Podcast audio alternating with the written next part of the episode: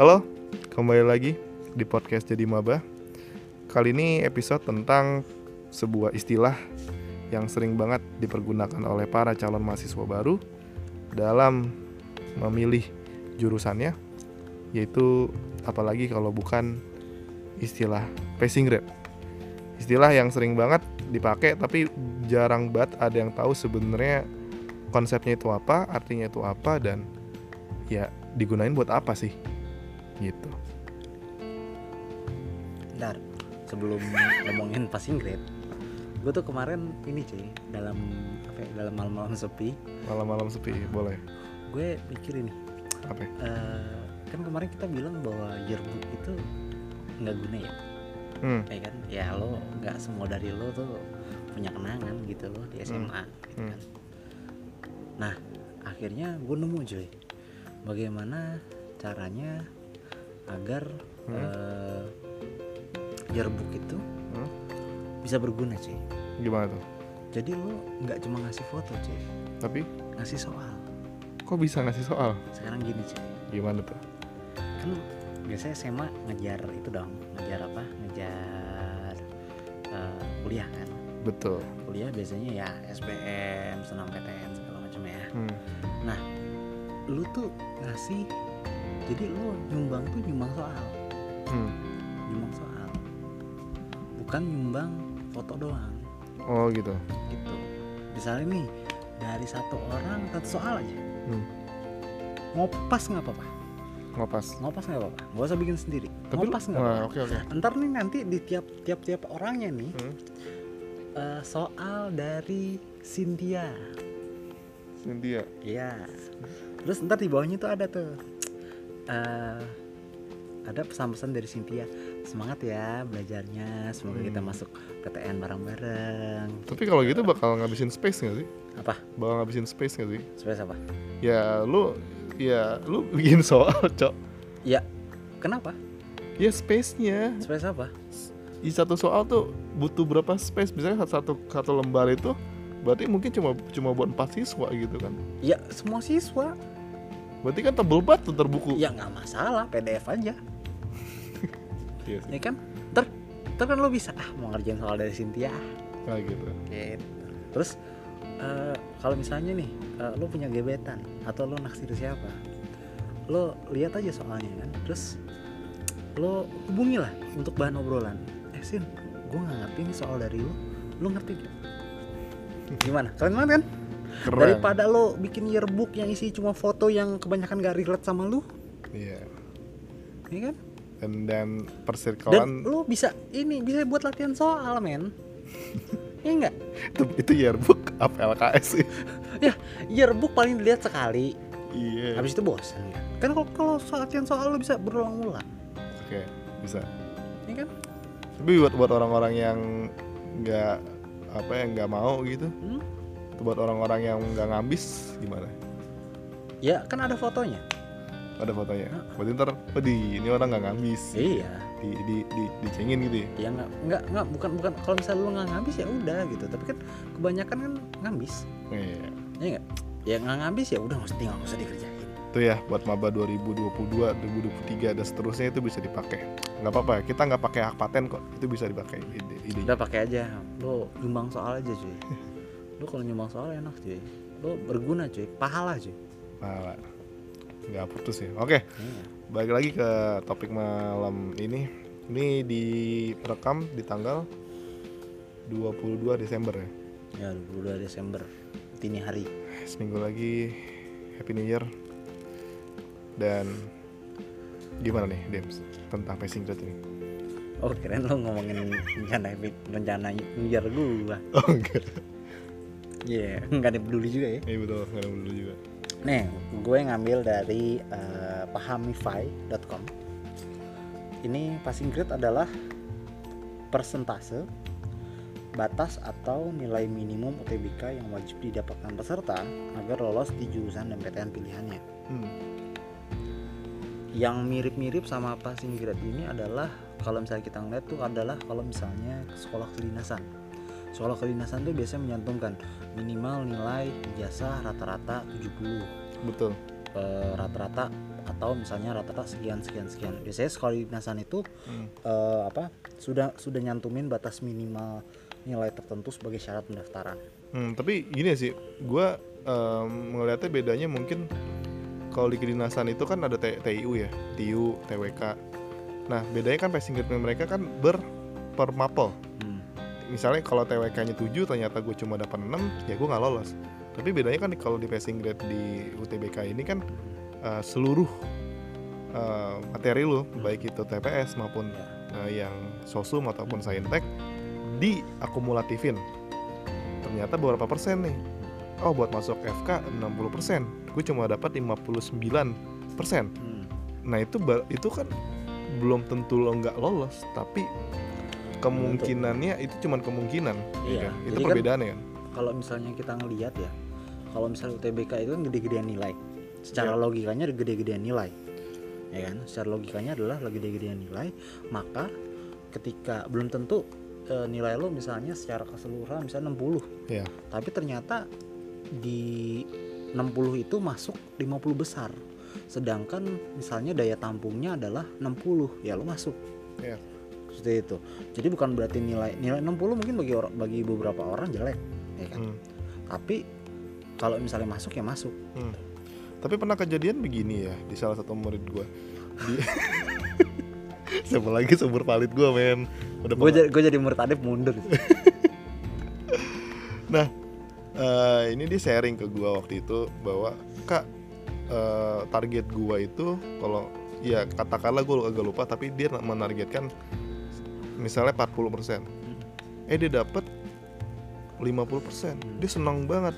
Tapi ternyata Dims di saat itu ternyata soal UTBK tuh mengalami downgrade di tahun sebelumnya. Jadi Hmm. yang da- yang dapat 50% itu banyak betul. nah itu dia makanya kemudian akhirnya passing grade itu menurut gue adalah hampir tidak bisa menjadi patokan bahkan bisa bisa dibilang nggak bisa jadi patokan lagi kayak gitu Nah Karena- kalau misalnya nggak jadi bisa jadi patokan, patokan mereka apa nih gitu loh.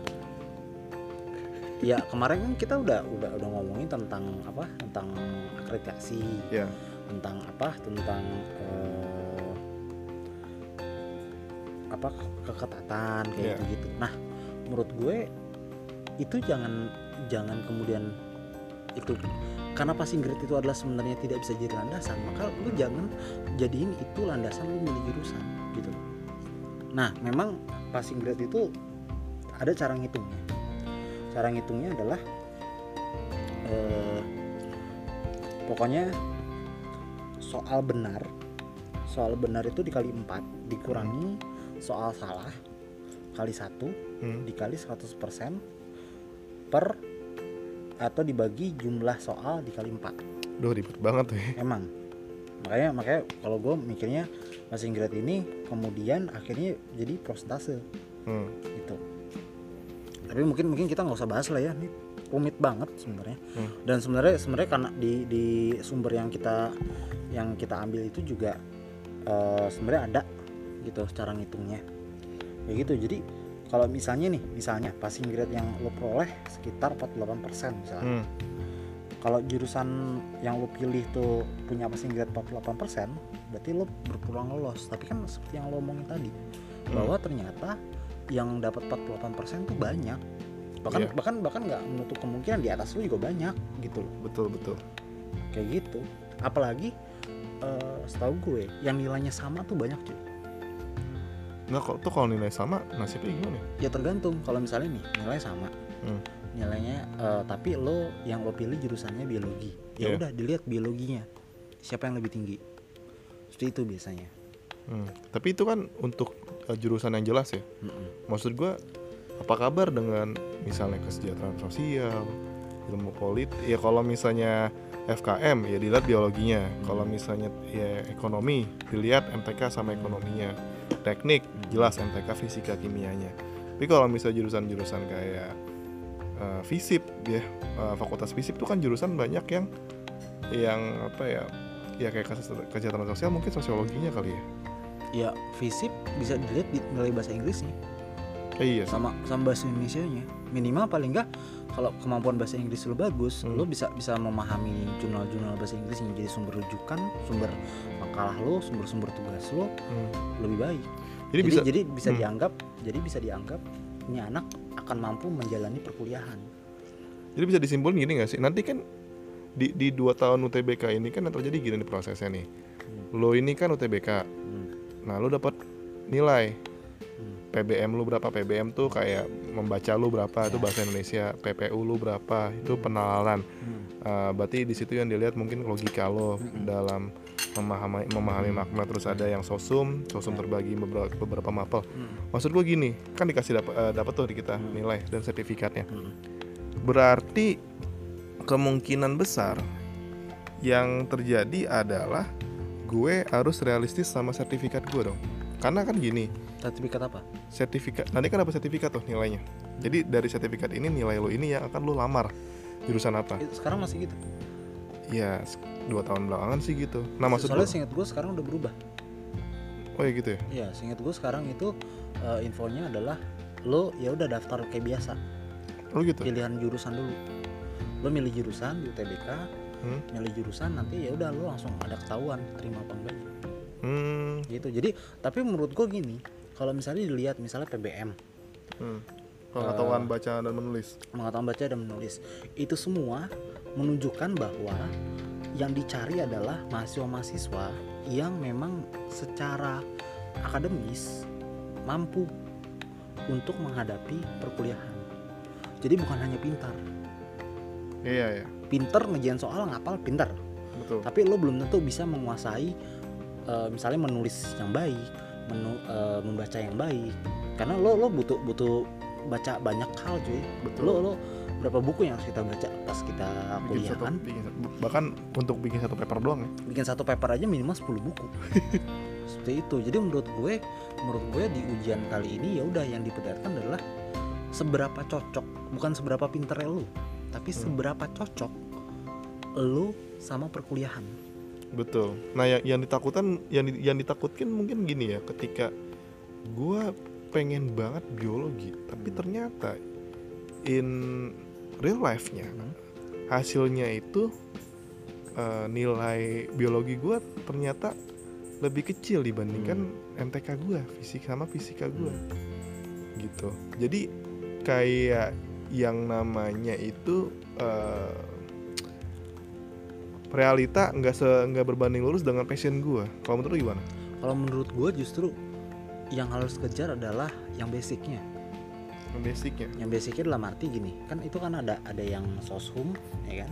Terus ada ada tes tuh nilainya apa sih? Lupa gue PPU. ini untuk bahasa Indonesia ya bahasa Indonesia terbagi tiga Hmm. PU penalaran umum pemahaman baca dan menulis sama pengetahuan dan pengeta penalaran dan pengetahuan umum PPU kalau nggak Ya, salah menurut gue tuh yang lo kejar itu, yang lo kejar itu harusnya yang basic-basicnya dulu. oh, itu ya karena, Karena tuh karena tuh kenapa? ada dua di di dua-duanya ya di saintek sama sosum gitu Gue mikir gini, kalau biologi lo ngapal bisa. Ya. Tapi kalau misalnya nilai lo sama sama orang, Ah. lo bakal dilihat bakal dilihat yang basicnya lo kayak pemahaman bahasa Inggris lo gimana pemahaman bahasa Indonesia lo gimana Hmm. penghitungan lo apa nalar logika lo gimana gitu loh malah gue ngeliat akan lebih banyak peluangnya eh, makanya 60% kan Hmm. 60% kan dari penilaian ya kayak gitu. Makanya makanya yang harus lo kencengin sebenarnya di situ menurut gue. Jadi menurut gue bisa aja biologi lo pengen masuk biologi misalnya. Hmm. biologi lo standar. Biologi standar. Nggak nggak nggak yang first nggak yang pertama enggak tapi biologi lo standar mungkin tengah-tengah. Hmm. tapi eh, apa bahasa Indonesia lo bahasa Inggris sama matematika misalnya matematika dasar atau semacamnya Hmm. itu bagus itu bisa jadi lo dinilai bahwa ini lebih pantas untuk kuliah oke kalau karena dia penalaran basicnya hmm. penalarannya sudah bagus gue kalau ada dua kondisi dim misalnya gini yang basicnya itu dia bagus Mm-mm. tapi untuk yang menjurusnya Mm-mm. di sosumnya Mm-mm. dia standar Mm-mm.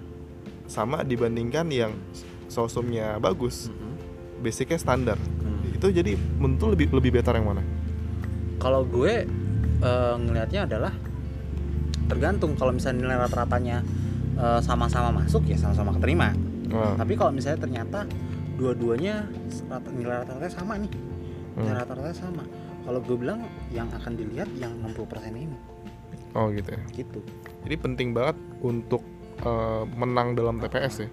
Karena karena di di apa TPA ya TPS. eh TPS sama ya saintek lah kita. ah sebut. Mas Saintek misalnya di TPS itu semua orang ngerjain TPS pak Betul, IPA IPS. iya jadi kalau TPS lo bagus lo bisa menonjol di situ Hmm. kayak gitu jadi biologi lo mungkin standar tapi jangan parah-parah juga ya Hmm. jangan parah-parah banget nah, karena itu nanti akan mungkin akan menurunkan nilai rata-rata lo Hmm. tapi kalau misalnya TPS lo cakep Hmm. lo akan dinilai sama kampus ini menurut pandangan gue akan dinilai sama kampus oh, yang ini lebih lebih oke untuk untuk untuk menghadapi perkuliahan karena Oke. perkuliahan tidak cukup hanya menghafal ngerjain biologi ngerjain kimia ngerjain fisika kalau gue ngeliat soal-soalnya itu masih bisa lo pakai menghafal Hmm.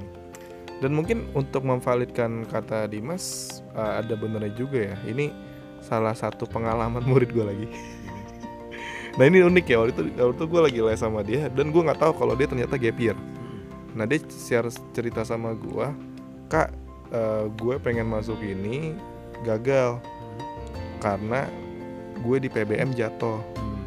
Jadi kayaknya memang ada benernya juga omongan omongannya Dimas gitu. Berarti eh, jangan sampai memang sih ya namanya sosum saintek itu kan yang menjurus itu butuh alokasi waktu lebih besar ya untuk belajar itu.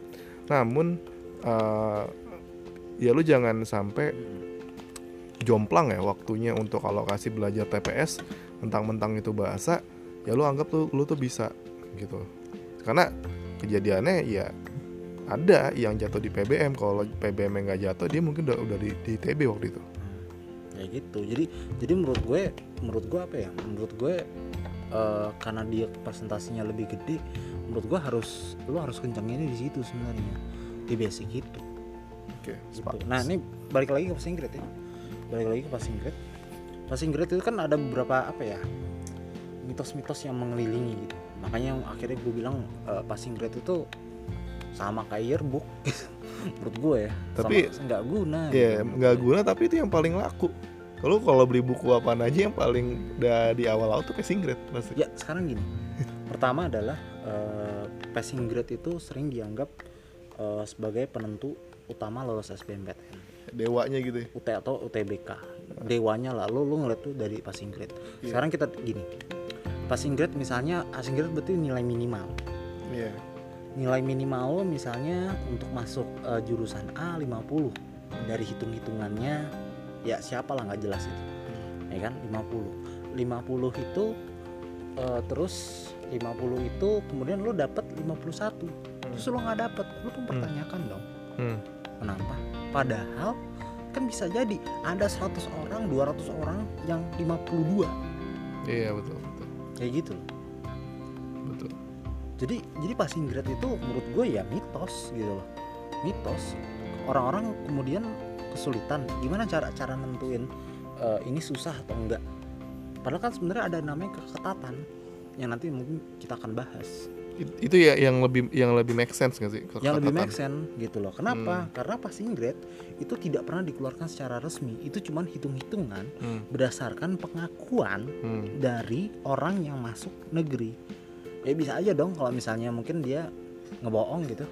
Atau misalnya dia bilang e, lo kemarin masuk eh, UI eh, jurusan teknik sipil dapat berapa? Ya?" Eh, oh gue dapat 80 oh passing grade 80 iya sih. Bener nggak? Benar benar benar satu. Kedua adalah soal udah nggak bisa dibawa pulang lagi. Nah itu Dulu- itu menarik tuh dulu sebenarnya. kalau soal bisa dibawa pulang lo bisa ketahuan berapa yang benar berapa yang salah. Kira-kira lo tau gak sih kenapa nggak boleh balik Hah? gue sampai sampai hari ini penasaran loh. Kenapa? Kenapa aturannya nggak boleh dibawa pulang? Ya kan sekarang UTBK pak, gimana cara dibawa pulang? iya at least PDF Ya repot banget lo minta filenya anjir. iya sih tapi itu Gitu. jadi misteri aja sih bagi gue Jadi jadi menurut gue passing grade itu nggak dikeluarin resmi dan kemudian eh, apa? Nggak dikeluarin resmi dan kemudian akhirnya eh, justru menjebak gitu loh. Hmm. Menjebak dalam arti gini. eh, jurusan passing grade rendah itu dianggap kualitasnya jelek. Padahal kita kemarin ngomongin tentang eh, Iya sih, iya. akreditasi. bener-bener gitu loh. Universitas yang kelihatannya ya nggak pernah disebutin nggak pernah lo terlintas nggak pernah lo denger. Pernah tapi lo ternyata jurus, jurusannya nggak ada manifestnya Hmm. gitu kan. Tapi ternyata jurusannya ada beberapa yang kualitasnya A setara dengan UI ya itu gokil sih. Gokil gitu loh. Jadi, Jadi- lo kelihatannya Hmm. wah ini kalau passing grade rendah eh, apa berarti jelek. Nggak juga. Hmm.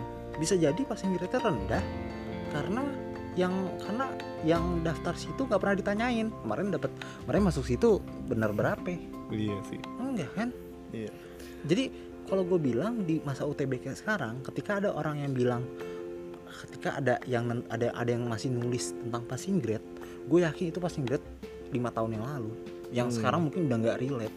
Iya sih bisa. Karena eh, mungkin bisa disimpulkan omongan Dimas gini Eh, jangan sampai anda itu eh, besti ya besti memilih jurusan takut nih misalnya gini selama tryout lu dapat mungkin penilai penilaian dari bimbel yang lo ikutin adalah passing grade. Jadi selama tryout katakanlah target lu 40 tapi lu nggak pernah nyampe 40 paling banter 35 ternyata pas di kenyataannya. Kenyataannya. Pas UTBK-nya pas UTBK-nya yang apa namanya yang yang lu pilih jurusan itu ya ketat keketatannya nggak tinggi ya? yang jadi yang lu jadi nggak jadi gitu Iya. batal batal buat daftar. Buat itu malah daftar. ternyata ternyata nilai paling tinggi yang masuk 36 jadi Iya, sebenarnya lu masih masuk. Masih bisa masuk. Gitu. Jadi jadi ini sebenarnya menurut gue passing grade men- menjurus ke menyesatkan sih betul Iya. apalagi apalagi ini ya eh, bisa men, apa namanya mem- membelokkan passion lu tuh sangat sangat disayangkan gak sih misalnya gini karena lo karena orang-orang menganggap misalnya bahasa Inggris katakanlah eh, enggak gue pengen ngomongnya adalah kalau misalnya men- berarti jurusan passing grade rendah itu gampang tembusnya Hmm, Nah, bener, bener, sekarang bener. bayangin cuy, kalau seribu orang itu mikir kayak lu. ada seribu orang yang daftar jurusan A, betul ya, daftar atau daft- ada yang jurusan da- eh, ada yang seribu orang eh, daftar ilmu sejarah karena menganggap ilmu sejarah passing grade-nya rendah. Hmm. Wah, gue nilai 35 aja pasti masuk nih, gitu kan? Tapi ternyata gara-gara yang banyak, gara-gara makin banyak yang masuk, keketatannya jadi makin tinggi, sehingga nilai 35 aja nggak cukup untuk masuk, iya iya kayak gitu. Jadi menurut gue balik lagi passing grade jangan lu jadiin patokan. Iya iya benar benar benar. Itu yang apa ya gua gua gua katakan em, masih jadi tumpuan banget bagi orang-orang tuh melihat passing grade. Nah, kalau menurut lo Dims ada lagi ya yang lo pengen sampaikan tentang passing grade? Eh, passing grade sebenarnya balik eh, ya passing grade tuh jangan lo pakai buat patokan deh. Passing grade tuh kalau dilihat dari rumusnya nih, passing grade itu membutuhkan lo tahu benar atau salah. Lo benernya berapa, salahnya berapa. Terus lo sama jumlah soal keseluruhan yang lo nggak tahu. Hmm. Emang bisa gitu anaknya diminta kayak tadi nomor nomor 1 sampai nomor 120 lu tahu soalnya gitu kan enggak Hmm. belum tentu gitu loh Jadi yang ya, yang yang yang lo pengen lo bilang bahwa ak- akan lebih baik jika memikirkan tentang ketata ke- ketatatan ya. Ket- ke- kalaupun kalaupun lu pengen tahu itu pun nggak bisa jadi dasar Hmm. gue ya kalau misalnya lo cuma pengen tahu aja seberapa tinggi persaingannya ngomong ke ketatan ribet ya Iya. semakin berapa persaingannya tuh setinggi apa sih Hmm. dan kalau misalnya kan sering tuh di apa di akun-akun manifest tuh atau teksnya itu sering tuh ngomong "Eh, kemarin yang keterima di eh, di teknik sipil ITB eh, berapa ya Eh, nilainya berapa ya itu nggak bisa jadi patokan juga Hmm. dan gue curiga itu jangan-jangan jangan-jangan itu akun bimbel Yes. Iya mungkin ya. Kayak gitu Gitu. jadi gue mikirnya adalah udahlah berhentilah lu pakai pakai passing grade passing grade Terus gitu yang dipakai apa dong? Hmm? Yang dipakai apa? ya dong? udah daftar aja apa yang lo pengen daftar aja berdasarkan passion lo dan lu lihat kualitasnya kampus itu dilihatnya di mana di akreditasi Hmm. Nah untuk untuk orang-orang yang ya masih mungkin mungkin ya mungkin pas ketika daftar eh, masih belum dapetin passionnya apa yang pengen lo tanggepin? Gue bingung dah nih. Kayak dia, duh gue yang mana sih yang yang ya, ya gue gua gua gue pragmatis aja lah. Gue pilih mana nih yang kira-kira sesuai dengan kemampuan gue kan kan banyak loh yang kayak gitu. Nah apa pendapat lu gimana? kita kita banyak ngelihat teman-teman kita yang dalam dalam tanda kutip berguguran Ya. ya nggak? yang cuman karena ya udah dia dia dia gue gue pernah pernah dapat pengakuan dari seorang bahwa dia nggak menikmati masa-masa kuliahnya kenapa karena dulu dia milih jurusan itu cuman karena yang penting UI Hmm, menarik. dan tapi dia lulus dia lulus dengan baik Hmm. lulus dengan baik tapi di satu sisi juga ada orang-orang yang eh, tidak bisa eh, asal UI asal ITB asal Iya, iya, IPB iya, benar, gitu, asal negeri kayak gitu gitu tapi dia tidak melihat bahwa cuy ini empat tahun ini kuliah. Bahkan bisa lebih ya. bahkan bisa lebih. Ini tuh perjuangannya nggak main-main cuy. Hmm. gitu lo mem- lo mempertaruhkan empat tahun lo cuman dari ukuran apa aja gitu. Hmm. Dari kata-kata apa aja? Selain passion. selain passion gitu. Nah passion passion gimana? Tapi gue bingung gitu loh. Gue masih bingung gue mau apa. Ya kan banyak hal yang bisa nih. Pertama apa yang lo suka. Ya kan? Ya mungkin itu bisa Kedua, dibahas di sesi ya, ini kali ya. kedua apa yang lo, passion. apa yang lo pengen. Hmm. kedua terus ketiga bisa jadi bisa juga kayak eh, siapa idola lu. Bisa juga kan? Hmm, misalnya kayak gitu gitu. Ya itu mungkin bakal dibahas di sesi selanjutnya tentang passion. Jadi kalau misalnya gua tarik kesimpulan nih Dims.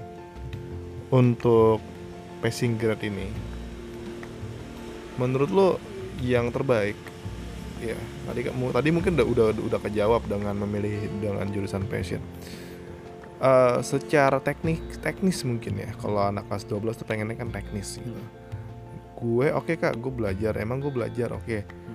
Nah terus yang gue lakuin apa lagi? Apakah ada ada hal lain selain ya gue temuin passion gue dulu nih?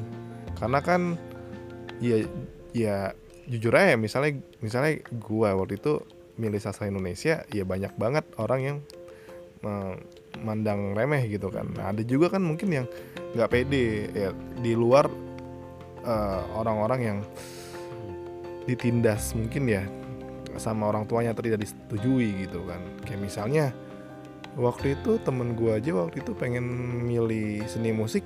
Wah jelas tuh. Orang tuanya nentang banget.